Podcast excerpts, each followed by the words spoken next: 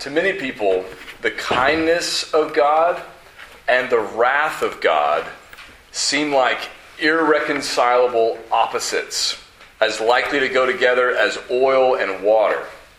They seem much more like alternatives, right? Either you believe in a God of kindness and love, or you believe in a God of wrath and judgment. But who would choose to believe in a God of wrath when you could choose to believe in a God of love? And why would you believe in both? That is the kind of confusion that reigns among those who have either not read the Bible, or who have read it but have not understood it, or who have read it and understood it but have not believed it. Everywhere in Scripture, we see both the kindness of God and the judgment of God. In the Garden of Eden, we see his kindness in providing a garden paradise for Adam and Eve to dwell in.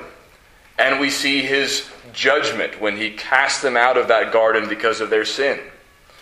In Israel's journey through the wilderness, we see God's kindness in his daily provision of manna for 40 years day after day, month after month, year after year. And we see his judgments in the death of almost an entire generation in the wilderness because they refused to believe God's promise.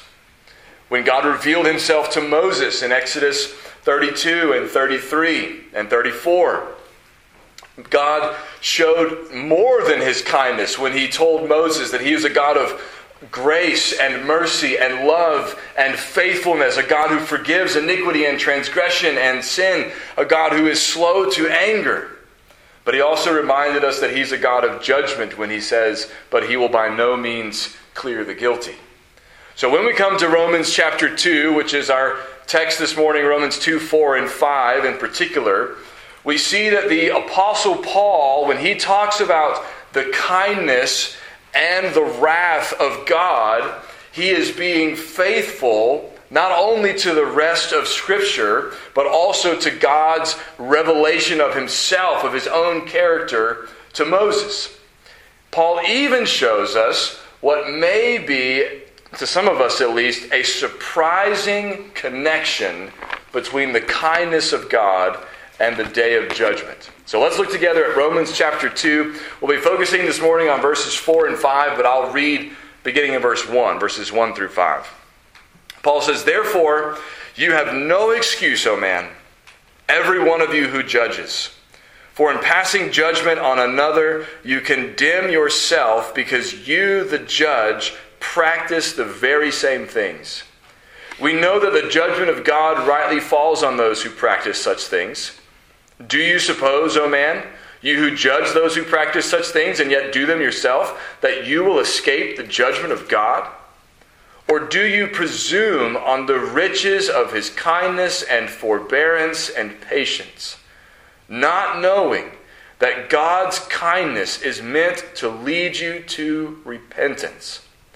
But because of your hard and impenitent heart, you are storing up wrath for yourself on the day of wrath when God's righteous judgment will be revealed. So, Paul, in these couple of verses that we're focusing on this morning, is talking about the kindness of God. And what's significant about that, just off, off uh, at the beginning, is that he's talking about the kindness of God to a person who does not think he needs God's kindness or mercy.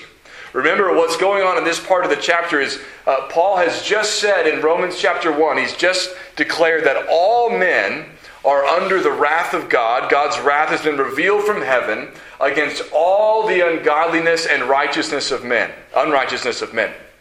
And Paul uh, proceeded to talk about how mankind as a whole, we have turned our backs on God, our Creator, and have given ourselves to created things. That's the essence of idolatry, right? That we have chosen things God made, people, animals, possessions, whatever. We've chosen things God made over God Himself. And as a result, God has given humanity up to all kinds of sin. He, Paul, there's a litany of sins that Paul uh, lists for us in Romans chapter 1.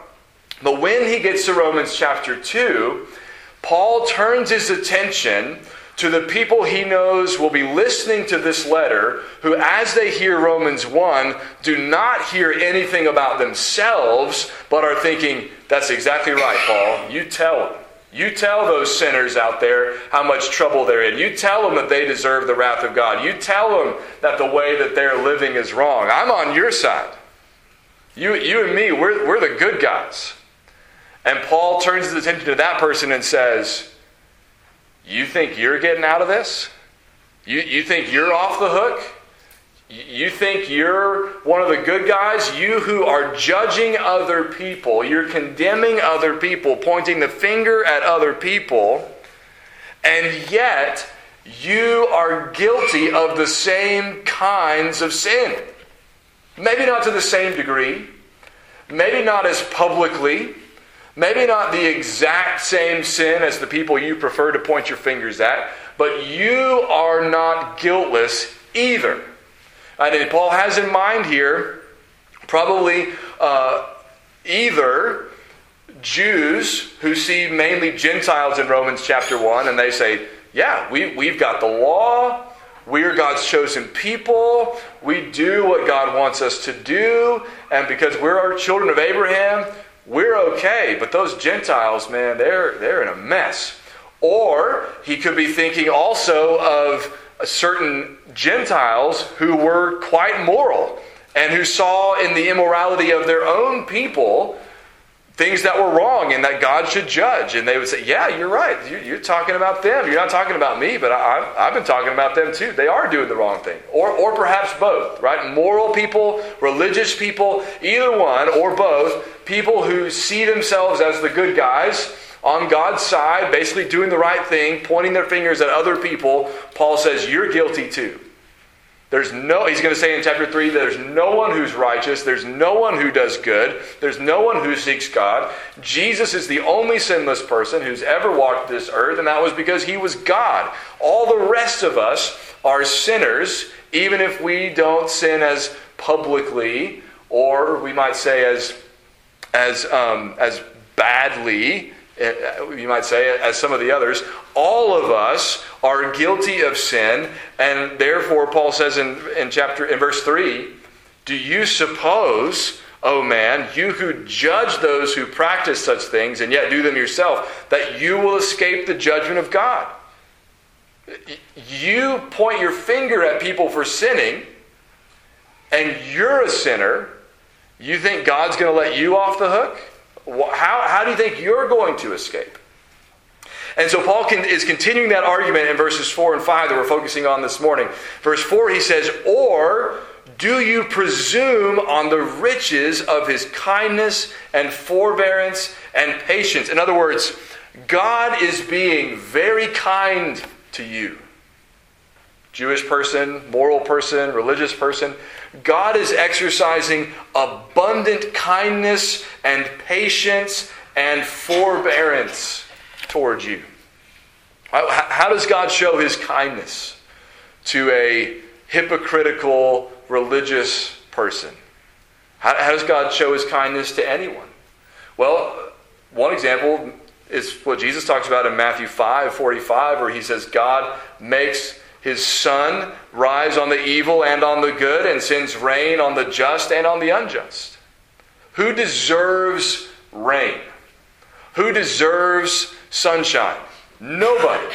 God owes us nothing. All of us are rebels. The wages of sin is death.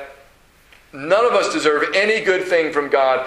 And yet, Jesus says, God causes the sun to rain, uh, to sun, the sun to rise on people who trust God and love God and have turned to Him, and people who don't, who are still in their sin. He causes rain to fall on people who shake their fist at God and who people who have come to God with broken humble hearts confessing their sin. He shows kindness to everyone, and to the Jews in particular. Paul talks about the special privileges that God has given to them. In Romans 9, verses 4 and 5, he says, They are the Israelites, and to them belong the adoption, the glory, the covenants, the giving of the law, the worship, and the promises. To them belong the patriarchs, and from their race, according to the flesh, is the Christ who is God over all, blessed forever. Amen. In other words, if you're a Jew, Paul's saying God has shown you incredible kindness. Read your own history, right? We could read the Old Testament. Do the Jews deserve half of what God gives them? No.